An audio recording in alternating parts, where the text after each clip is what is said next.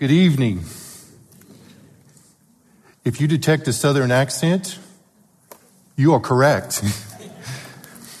I tell you, I've got to say, I am so impressed that you all have an apatosaur femur in the lobby. It's like we should just all move out there and let's talk out there. So well done, Pastor. Uh, that is great. I have some new ideas. I don't know how the guys at our church are going to go for this, but we're going to talk about it. I can assure you of that. It's an honor and a privilege to be able to be here tonight with you and to share. The Lord has blessed me with some unique opportunities and so I'm thankful for that. But so much of those opportunities with respect to digging and fossil excavation really, in turn, become an opportunity for me to come before people like yourselves. And to not just talk about paleontology itself, but really to declare the greatness of God, the reminder of the flood and his judgment, and really the ultimately the need we have for a Savior in Jesus Christ. And so the fossils really provide just a unique opportunity, a unique venue for us to have these kinds of conversations. And so I'm glad where you all as a congregation have them, but let me encourage you to have them in your homes with your parents, with your children, or grandparents with grandchildren. Continue to have these conversations. Because this Pastor said just a minute ago, the world is not ultimately the world's hostile towards anything of God and His Word. And that is the truth. That is, the, that is what we stand upon is the truth of Scripture. And let's anchor ourselves there. We do, this is our museum here and certainly up in Glendive, Montana. Uh, when you get uh, a step outside of town, you are in cattle country and a little bit of farming country. And it certainly is a different world up there. We're working in what's called the Hell Creek Formation, there are a lot of the more well-known dinosaurs, such as Triceratops, Tyrannosaurus rex, and the like, are found in that area, amongst other living fossils, such as many or many species of the crocodilians, turtles, and things of that nature. So it's an interesting blending of the fossil record. I enjoy each summer with my wife. Uh, she's not here. She had obligations that would not enable her to come this time. But I enjoy uh, the summers I get to spend with her. She's a blessing uh, as a helpmeet to me, and I'm certainly thankful the Lord has brought her into my life and that we get to enjoy this work together. Yes, she does go out and dig every day with me, and she enjoys it. And so I'm blessed by that. Our museum, uh, we have a 20,000 square foot facility. We are the largest creation based dinosaur museum in the country, the second largest dinosaur museum in Montana. And so we are thankful the Lord has given us these opportunities, these resources, people that have been generous enough to donate and to help us build and really make a statement, make a, say something about who God is in the process. I'll get to some of the field work as we get down toward the end, but one of the things that I do enjoy, and if you ever get to come up and dig with us, uh, part of what we get to do is we get to put these fossils back together because what you're seeing in front of me down here and in front of you is really not just the work of excavation, but it's the work of preparation in the lab, cleaning, gluing, repairing, fixing, putting putty in. And there's so, such a dynamic range of things that, that what you see when you pull a bone out of the ground might, you might in some respects not even know what you're looking at but when you get it all prepped out, you're amazed at really what shapes and textures and details come to light in that process. I can't help but think, as uh, we were talking just a minute ago about the impact that our world has had upon us, and certainly I would be in that vein as well. While I was raised in church, I've been in church my entire life, what I recognized as I look back is that really I was being raised with two different worldviews, two different paradigms without really knowing it. My parents weren't intentional in this, in this pursuit, but certainly they did not, were not equipped to respond because being raised in church, I understood God as the creator of the universe. I understood the six days of creation. I understood the flood of Noah's day. But I also was interested in dinosaurs. If any of y'all had the little golden book series, this book goes way back, uh, at least 60 years. And what is in it is you see this very first line here says, long, long ago before the days of man. Now, what's tucked into that little statement, that little phrase right off the bat, is the implications of the separation of humanity and dinosaurs. Now, when you have a biblical worldview and you understand that basically man and dinosaurs were created on the same day, it changes your viewpoint, it changes your understanding. But if you're raised with this, you begin to try to figure out how do I reconcile the two? And that's so much of the journey of my life. I remember being about 17 years old and asking my pastor at that time, how do I reconcile this evolutionary millions of years dinosaurs worldview with the view of scripture? And he had no answer for me. And I'd imagine many of you sitting here tonight, whether you are there now, you have been there in the past. And you understand at least the nature of the journey. And what, what typically happens with most of us is we assume that science is a benign pursuit, or should I say scientists are innocent in their presuppositions. And so we look at Genesis chapter one as an example and assume that it can't be literal because science has certainly refuted what Genesis one is saying. And so we we happily move forward in ignorance, but what happens is we wind up losing touch with the anchor of our origin, the, the, the supernatural process of God speaking creation into existence. And so we get disconnected from that. And so I hope to be able to connect that back for us tonight, be sure that we're tying it off even tighter. Now, as I look back also, um, I'm looking at the crowd here. If you have gray hair, you probably know what that thing is in the middle. We call that a Viewmaster.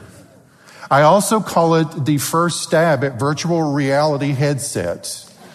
And so, uh, some, so if you know what that is, but we had a little, we didn't use batteries. We wasn't charged. We actually used the light in the room where we put our little disc in and we would click the button but again, tucked in with that was these messages of deep time evolution and dinosaurs tucked into that idea. It's interesting as I was just saying this, my grandmother, my mama's mama, wasn't sure dinosaurs were even a real thing.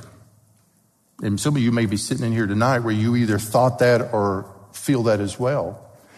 And as I reflect upon that, I think so much of what she was struggling with is she had a paradigm that said dinosaurs' evolution millions of years don't fit into scripture, so therefore I'm just going to ignore all of it. And that's really not necessary. That's not really the journey that we need to be upon. Because when I began to embrace the Bible as a history book of the universe, while it is so much more than that, what we recognize is the unfolding of creation and all the way through scripture, we see this declaration through prophecy and the fulfillment uh, in Christ in his birth and his death, burial, resurrection, and ascension into heaven and the anticipation of his return. The Bible has really given us a complete history of humanity, of this world, of this creation, with Jesus Christ as the central core figure. And it unfolds it in history, real places, real people, at real times with real events. And so this has influenced and really shaped how I see paleontology, how I approach what I'm working on. When I think about paleontologists, I think in part they have to be part biologists. They have to understand the nature of how life works and functions. They have to be part geneticist. Not that they need to know the details and the particulars, but to understand that life is rooted ultimately in, in, the, in the genetic code, the DNA, the information, and that anchors and informs and is the starting point for how life unfolds before us. They need to be part geologists, is when we're looking at the ground. When I'm out digging, I can recognize simply when I find a fossil, I am thinking horizontally. The fossils do not randomly go up and down. When I find a starting point, I work in a very flat plane. And when I look into the hills, I can see the layers, different colors. These things only occur as a result of water.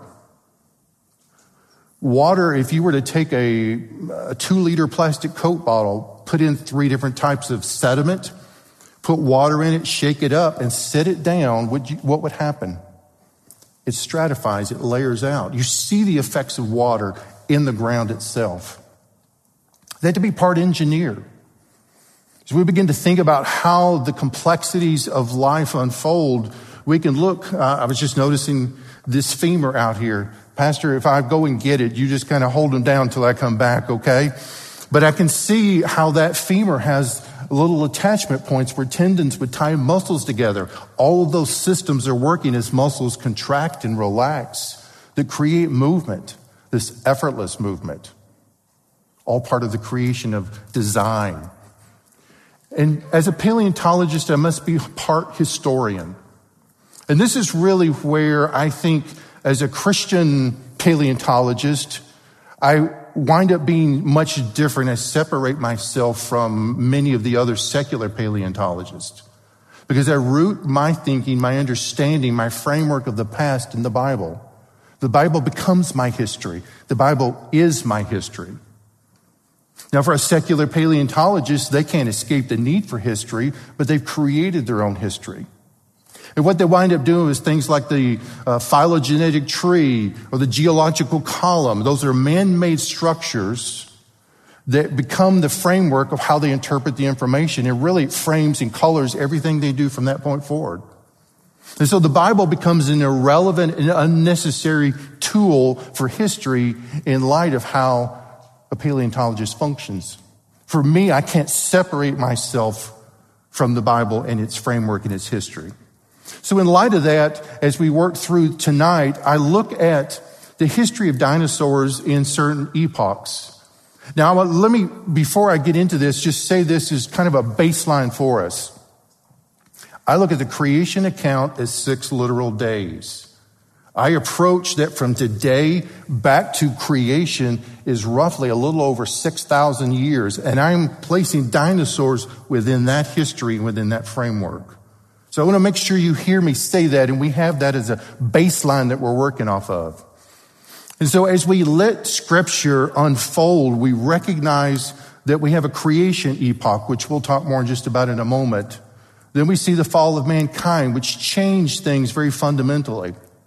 We have a global flood epoch, a post flood epoch, an ice age epoch, a modern epoch. And these, these kind of mark how we would best see the unfolding of dinosaurs through the history of time and scripture. In the beginning, God created the heavens and the earth. There is no more important passage in all of scripture than that one right there. For it establishes that God, an eternal, all knowing being, existed prior to creation. In fact, what I see when I look at Genesis chapter 1 is a basic flow like this that God, the eternal, self sufficient, self existent, triune creator, has always existed. The idea of eternality is not that God has existed always and always through time Time is an entity that's bound to creation.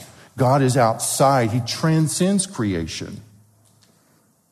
Eternality means God is without beginning or end. And so He is has no need of anything outside of himself. And creation is contingent upon God himself being and speaking things into existence. Now, with that said, as we begin to think about and unfold that particular concept in light of dinosaurs, I enjoy this, this next slide is a group of third graders really makes this next slide a lot of fun. Answer this question without God. Which came first, the dinosaur or the dinosaur egg? Now, we're not in a setting where I can interact with you on this particular context, but I'll assure you it's a lot of fun with third graders. Because what they're wrestling with is you'll get them to respond, well, dinosaurs came first. And then I'll ask them the inevitable question. So where do dinosaurs come from? Well, they come from dinosaur eggs. Well, where do dinosaur eggs come from? They come from dinosaurs. And what you begin to recognize is this circular pattern that you can't break free of. And ultimately, what we recognize is the necessity of God to bring anything into existence. And so, this is what we're beginning to see as we unfold Genesis chapter 1 says that on verses 20 through 23 said, And God said, Let the waters bring forth abundantly the moving creature that hath life, and fowl that may fly above the earth in the open firmament of heaven. And God created great whales and every living creature that moveth, which the waters brought forth abundantly after their kind, and every winged fowl after his kind. And God saw that it was good. And God blessed them, saying, Be fruitful and multiply and fill the waters in the seas and let the fowl multiply in the earth. In the evening and morning were the fifth day. And so this first thing that I want you to see here out of the text is there are general, very broad categories that the text is giving us about how God created life. He's created flyers. He's created swimmers. He's created land animals. He's created crawlers. And these become basic framework for life. That alone refutes any evolutionary concepts from common descent evolution.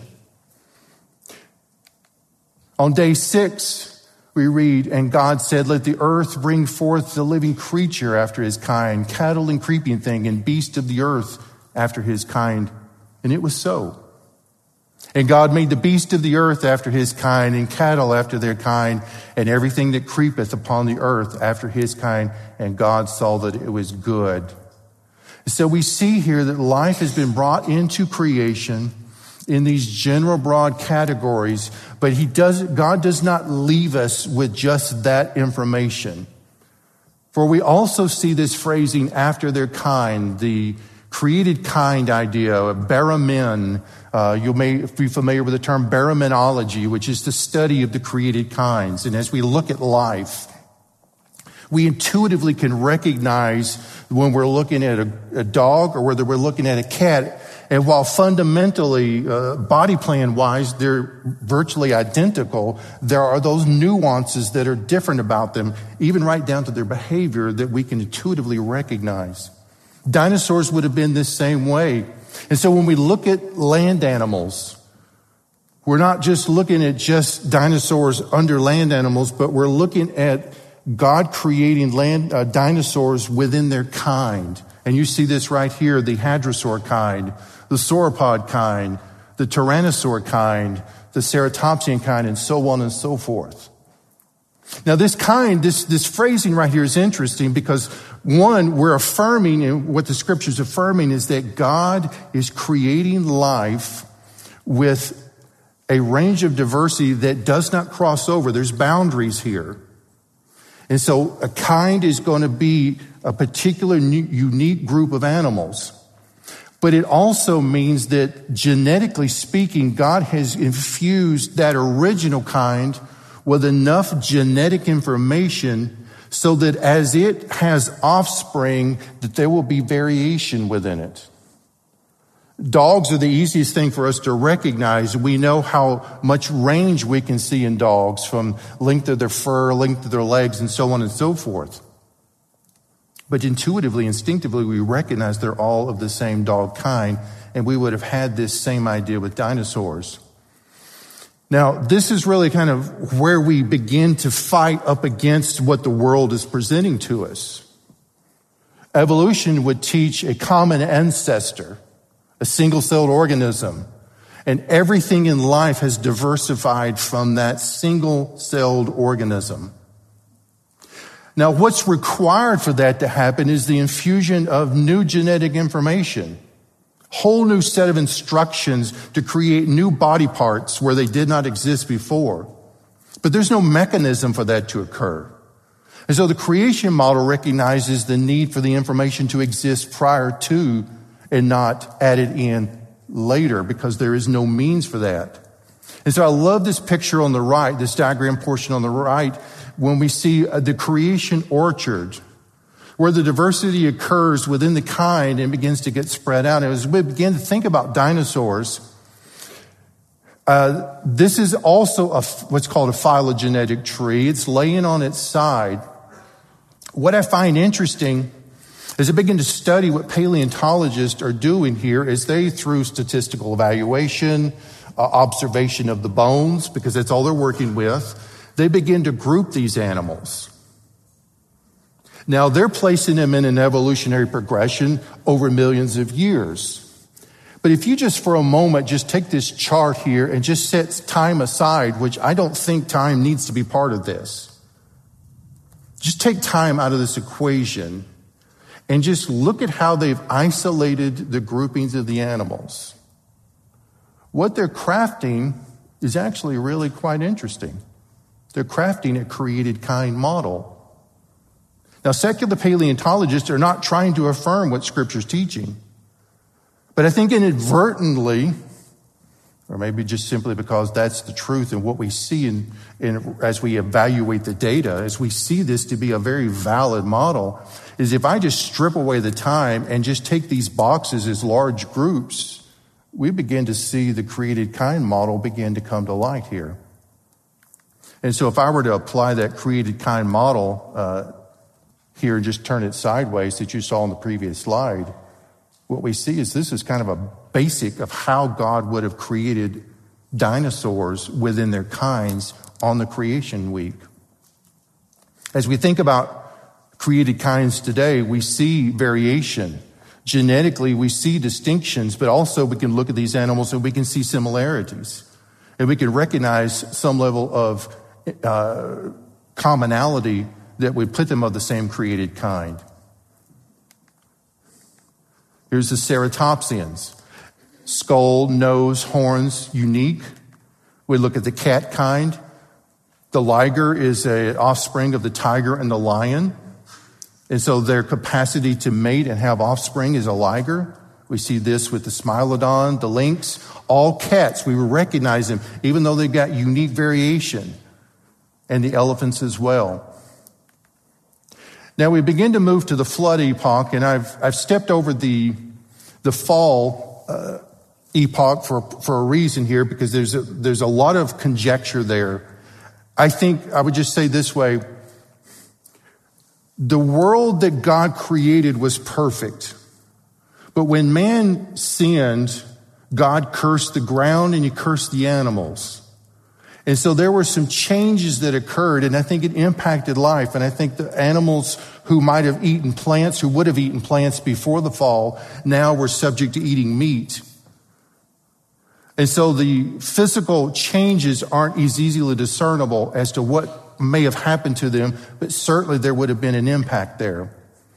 As we move into the flood epoch, we begin to look at Genesis chapter 6, verses 12 through 15 says, and God looked upon the earth, and behold, it was corrupt, for all flesh had corrupted his way on the earth. And God said unto Noah, The end of all flesh has come before me, and the earth is filled with violence through them. And behold, I will destroy them with the earth. Make thee an ark of gopher wood. Room shalt thou make in the ark, and thou shalt pitch it within and without with pitch. And this is the fashion which thou shalt make of it. The length of the ark shall be 300 cubits, the breadth of it 50 cubits, and the height of it 30 cubits. A couple of observations here. First of all, the flood itself is not a random runaway geological event. It's not an event that the weather got out of control. The flood happened at the direction of God as a direct act of judgment upon the sin of humanity. And it's an important thing that we need to resonate with and hang on to. Now, God, in His mercy, in His infinite wisdom, and His providence, directed Noah to build a boat so that he and his family and a certain group of animals would be able to pass through this global flood and come to the other side. I'm not going to talk much about the ark other than just make the observation that as we look at the ark, it was a vessel that was much bigger than I think what we may realize. I think its capacities to carry, there have been estimates that range that it may have only housed somewhere in the neighborhood of 16,000 animals. In fact, I've even heard some propose, based on some modeling, that the ark may have had vast amounts of extra space left over simply because of the anticipated or the hope that maybe more had, would respond. The question is were dinosaurs on the ark? That's kind of a common thing. Well, there's a couple of things I worked through. One is, as we talked in the beginning, God created dinosaurs after their kind. And so as we come to here in this narrative of the flood and the, the animals being sent, we see in verses 2, 8, and 9, of every clean beast thou shalt take to thee by sevens, the male and his female, and of beasts that are not clearly, not clean by two, the male and his female. Of clean beasts and of beasts that are not clean, and of fowls and of everything that creepeth upon the earth, there went in two and two unto Noah into the ark and the male and the female as God had commanded Noah. I don't see any reason at this juncture to discount dinosaurs as being on the ark. They were created after their kind, and the instructions here seem to be is after their kind, I'm going to send them on the ark. I don't think they were clean animals and they would have been by twos, but I think they were clearly on the ark.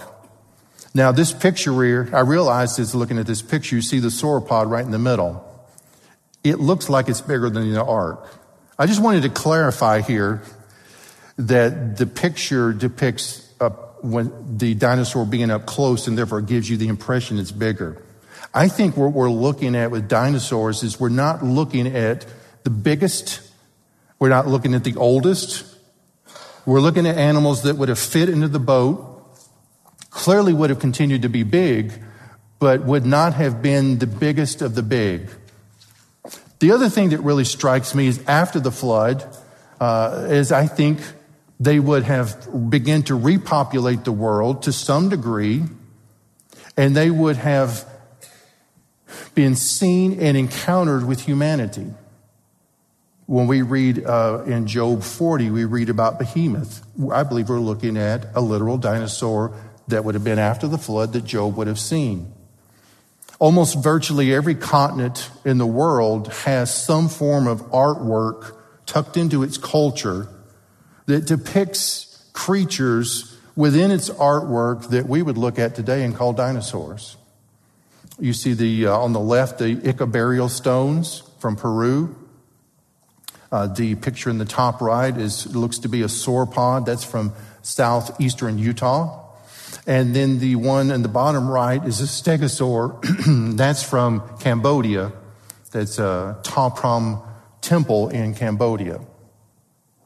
Now, you might argue this, but this kind of thing showing up in cultures all around the world. There are stories and narratives, not in the Bible, but stories independent of Scripture that would suggest a creature that's something different. I see these as evidence of post flood dinosaurs inhabiting the world. Now, I want to spend just a few minutes looking at the flood and the flood narrative just a little bit because I think there's some interesting geological things. And while you, we may be focusing in particular about dinosaurs tonight and wanting to know more about them, we can't separate really dinosaurs from the geological impact that brought their ultimate end, or at least the f- creation of the fossil record. We see here in Genesis 7 says, verse 11, in the 600th year of Noah's life, in the second month, the 17th day of the month, the same day were all the fountains of the great deep broken up, and the windows of heaven were opened, and the rain was upon the earth 40 days and 40 nights. And the flood was 40 days upon the earth, and the waters increased and bare up the ark, and it was lifted above the earth. And the waters prevailed exceedingly upon the earth, and all the high hills that were under the whole heaven were covered. Fifteen cubits upward did the waters prevail, and the mountains were covered. And all flesh died that moved upon the earth, both of fowl and of cattle and of beast, and of every creeping thing that creepeth upon the earth, and every man. And every living substance was destroyed, which is upon the face of the ground, both man and cattle and the creeping things, and the fowl of the heaven and they were destroyed from the earth, and Noah only remained alive, and they that were with him in the ark, and the waters prevailed upon the earth 150 days. And so this is the onset of the flood. We see this impact of what's going on. I'm going to talk a little bit more about the geology in just a moment. But I want you to understand for just a moment the theology of what's going on here. We have God clearly judging the world, and there's a global impact that's going on. God is encompassing the world with water, and it utterly destroys and devastates the world. And as you can see here, everything that had breath in its lungs died except that which was on the ark. Nothing survived. The more I look at the flood and look at the ground, and as we travel across the United States and get to see the various land formations, I'm pressed to be reminded that whatever I thought the flood was like, it was worse. And I mean that very seriously is we have this preconception sometimes, particularly as children, that it just simply rained for 40 days and 40 nights and that was it. That was the small part of what was going on as we see the effects underneath the earth. But this is so significant here as we look at 2 Peter chapter 3. Peter's been preaching Christ and his return. And he says, knowing this first, that there shall come in the last days scoffers walking after their own lust and saying, Where's the promise of his coming? For ever since the fathers fell asleep, all things continue as they were from the beginning of creation. And Peter says, For this they willingly are ignorant of, that by the word of God the heavens were of old, and the earth standing out of the water and in the water. Whereby the world that was then, that then was being overflowed with water perished. But the heavens and the earth, which are now by the same word, are kept in store reserved unto fire against the day of judgment and perdition of ungodly men. When I think of the word scoffers or mockers here in this context of what Peter was facing right here, it's easy to think that Peter's preaching and there's just a group of people over to the side just kind of hurling insults at Peter. And I don't think that's really what's being communicated here. I believe what, what you have here are individuals who are professing to know something that Peter doesn't know, are professing to have a special knowledge. If you're familiar with the term Gnosticism or Gnostics, Paul faced this. We read about this in Colossians chapter 2. Whereas the early church is being born, the early church is coming online, the early church is growing, and the gospel is being proclaimed, the apostles are going forth. There are those who wanted either their own attention or just wanted to stand in opposition of the spread of the gospel. And so they profess to have some special knowledge. And I think this is what Peter is facing right here. And he says, when they hold their special knowledge positions, when they hold their anti-Christ positions, what they're doing is they're being willingly ignorant of things that they should know, things that they should understand. And Peter says those things are the world that was then pre-flood. He's talking about from creation. So creation was a ball of water, a sphere of water. And I believe that sphere in the original, in, in creation, had a core to it. And then we read on day three that land formed up out of the water. And I believe it came from that core. It was a supernatural work, but I believe it came from that core. And so now we have land coming through the water. Peter says that's the first thing they ignore is that. And then in a reversal, the flood actually turns that whole process back around. And that land which stood out above the water now for a period of time was now back underwater. And Peter's saying they're ignoring these clear facts. Now, when I look at where we are today as a culture and society, I see the same thing. We have modern day Gnostics. We have scientists who clearly are rejecting the clear teaching of scripture rejecting the clear evidence that's before them. The earth is not silent upon bearing the scars of a global watery deluge. It's not silent on it. It's clear. But in, but to, but the connection that they get, whether they admit it or not, and the connection we need to get is the flood was sent because of God judging the sin of humanity. And what Peter does here is he notice that verse 7 but the heavens and the earth which are now by that same word, that word God sends forth his word to, to release the flood and eventually to re- restrain his hands from creation. Ultimately, what we see is God created the universe, created the earth, and in the end, he will uncreate the universe in a final judgment. And we recognize as believers that's coming. We know that's coming. We anticipate that's coming, but a lost world, that's unsustainable. That's untenable. They can't handle that because they recognize that's the end of, of their existence. When I think about the flood itself and getting more back to a little bit more of a geological perspective, there's a few things to kind of keep in mind. One is that the original earth, most people think was one continent, one landmass that would have been broken up at the flood. I see that if you remember in Genesis 7:11 says the fountains of the great deep burst forth. That tells me that something under the earth's crust.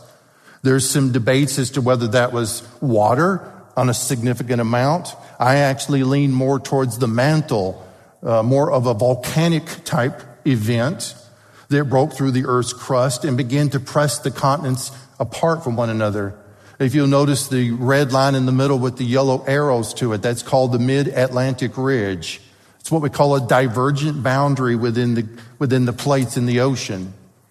And I think the flood, that would have been one of the places that the flood, the fountains of the great deep, broke through the crust and began to press the continents apart from one another.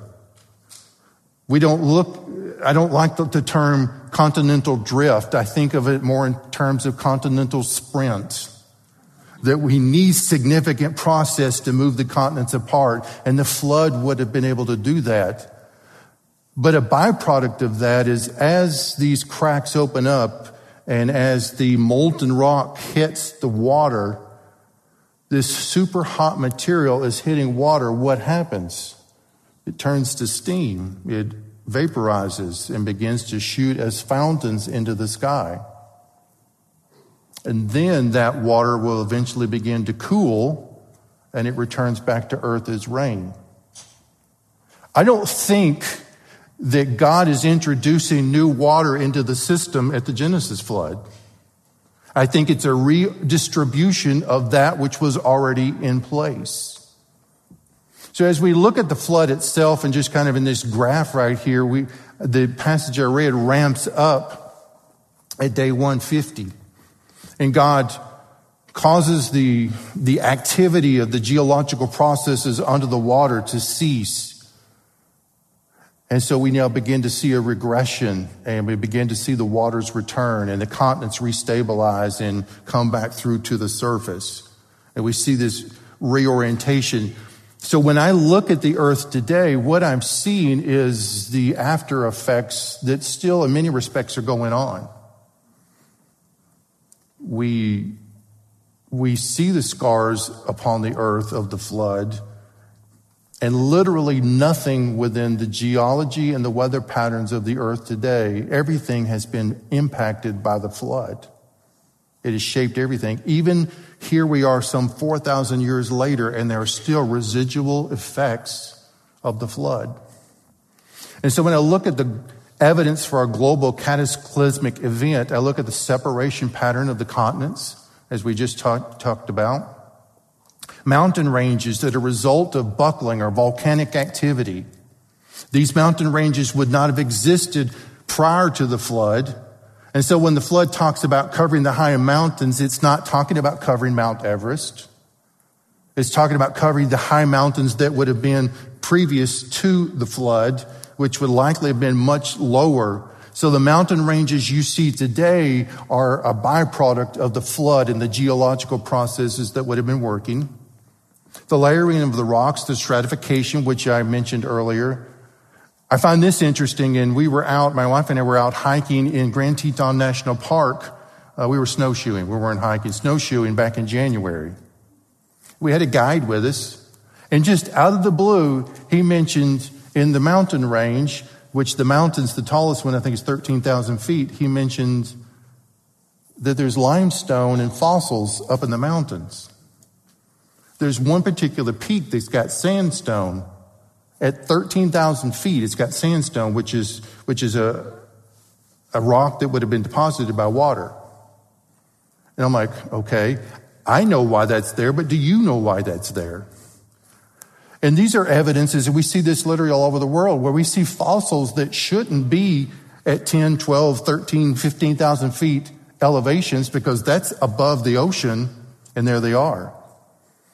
And this speaks to the processes of the flood, but it also reminds us that the mountain formations would have been late flood or post flood. And in many respects, we're walking on and live upon a global graveyard. I don't know the particulars of this area here, but I know in Tennessee we've got a vast amount of limestone and we've got a vast amount of marine fossils. I can literally probably within three minutes of getting out of my truck at a few key spots, literally start picking fossils up. They're that plentiful. You probably have them here. When I go out west and dig up, I'm into dinosaurs. If you go to other parts, we are walking on a graveyard. We recognize something in the past has happened. And so when I begin to think about, as I look and read articles and read some of the papers, it's interesting the verbiage that affirms a flood but doesn't really give credit to it being a global flood. Here's a coelophysis, which is a dinosaur. Torrential rains, I love the, the drama that's here. Torrential rains began to fall suddenly without warning. A flash flood tore through a stream bed, drowning everything in its wake. Swept along by the muddy waters, the coelophysis were doomed. Whales in the desert. Maybe they became disoriented. Now, you need to hear this language, okay? You, you got to hear this. Maybe they became disoriented and beached themselves. Fuzzy words, maybe they were trapped in a lagoon by a landslide or a storm. Hmm. Maybe they died over a period of a few millennia, but somehow they ended up right next to one another, maybe just yards apart, tuned as the shallow sea floor was driven upward by geological forces and transformed into the driest place on the earth. So far, they got 40 whales that have been found. That's a picture of some of them right there. Now, this is, if I'm not mistaken, you see the picture of the inset in the right. I couldn't find exact distance, but I think we're within, we're over a mile off the coast. Now, I'm well aware geological change, things can change. But here we have animals that would not be in this situation normally. So that tells me that there was an event, there was a watery dynamic happening in the past that brought this to bear. Scientists believe the remarkable fossil site dating from between six and nine million years is the first example of repeated mass strandings of marine creatures. Hidden in the uh, Atacama Desert for millions of years, the fossils came from four separate whale strandings, suggesting they were killed by a similar cause toxic algae. I think they were killed by a flood and they were buried by sediment. But you begin to recognize that as you read the language here, they give credit. They're, they're giving credit to a flood, but they're not going to acknowledge a global flood. This is in the Grand Canyon, and I've had some interesting conversations with people. If you'll notice, do you see the little people? See the size of the people? To give you a scale, these are rock folds. Rocks do not bend like this when they're rocks, solidified rocks. The only way they do this is when they're still wet and pliable. And they don't stay wet and pliable for long periods of time. And for this much sediment to build up, this much sediment must happen in quick succession. And so what you're observing here in this particular picture is the rapid depositing of vast amounts of sediment and the subsequent pressure that came upon it to fold it.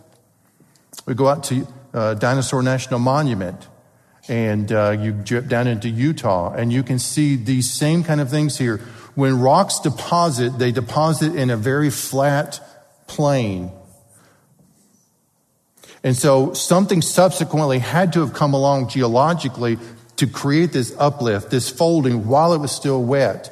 These are all things that suggest a catastrophic water event. Now, where did the water go? Well, Psalm 104, 5 through 9 makes an interesting insight for us here. It says, Who laid the foundations of the earth that it should be, should not be removed forever? Thou it, coverest it with the deep as with a garment. The waters stood above the mountains. At thy rebuke they fled. At the voice of thy thunder they hasted away. They go up by the mountains. They go down by the valleys unto the place where that, which thou hast founded for them. Thou hast set a bound that they may not pass over, that they turn not again to cover the earth. And so what this passage seems to be suggesting, and we see it confirmed with geological data, is a, what I call a vertical displacement. So if you've got water over the earth, over the continental crust, over the land, one of the ways that God used to get that water back off is to create a shifting where mountains would come up and valleys would sink. And this vertical displacement is important for us to recognize uh, when we look into the ocean. This is off the coast of Iceland, that you begin to look at spots in the ocean whose depths will exceed two miles and probably much deeper. Now, I don't know exactly, I don't know what the pre-flood ocean floor looked like, but if it's going to be consistent with what I understand the pre-flood continental lands mass was, it's probably not going to have a lot of ups and downs in it.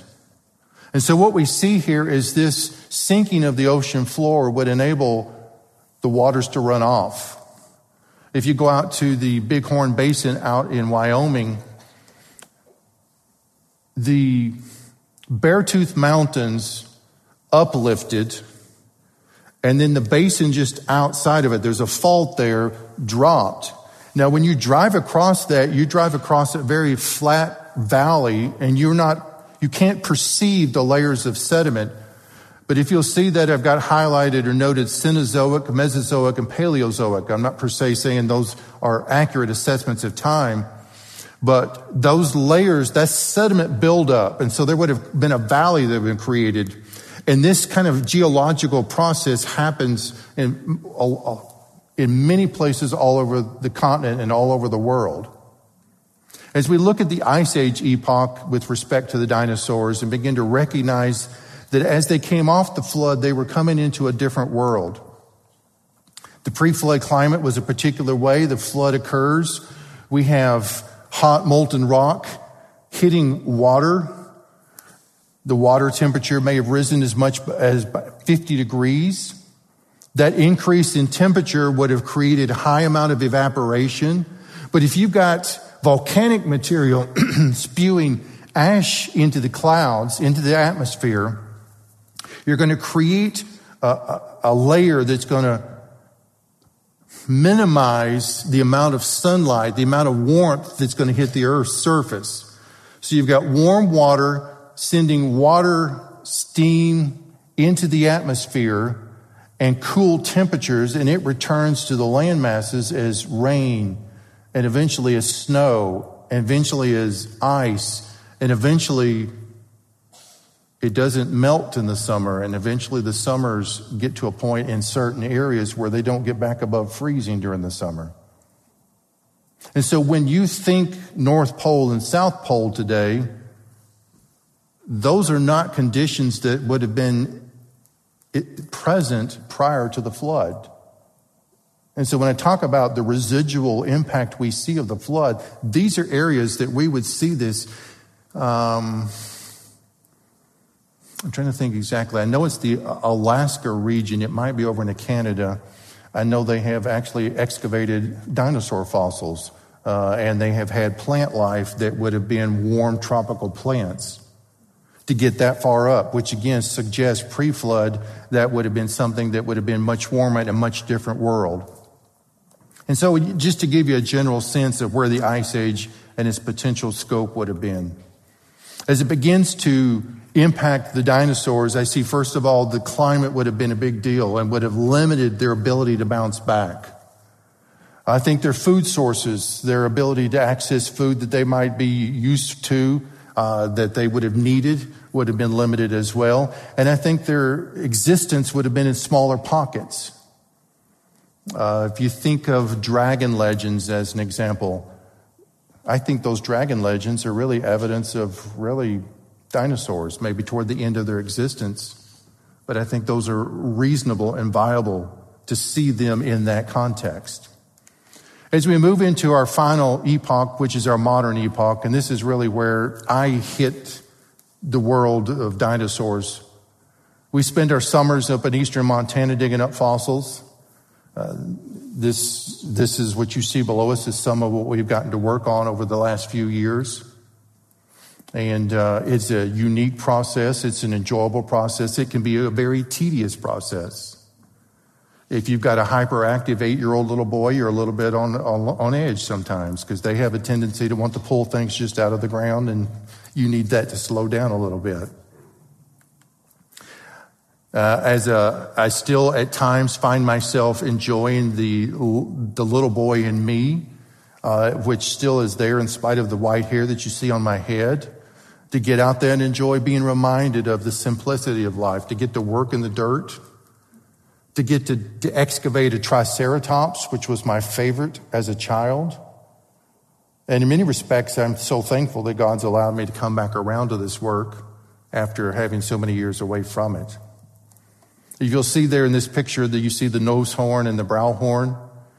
And uh, we eventually got that cleaned up on display in the museum. This is kind of the early stages. And, and very often, what we are doing is just out looking for bones oftentimes just fragments of bones, pieces of bones, and we start digging in where we find some place to start.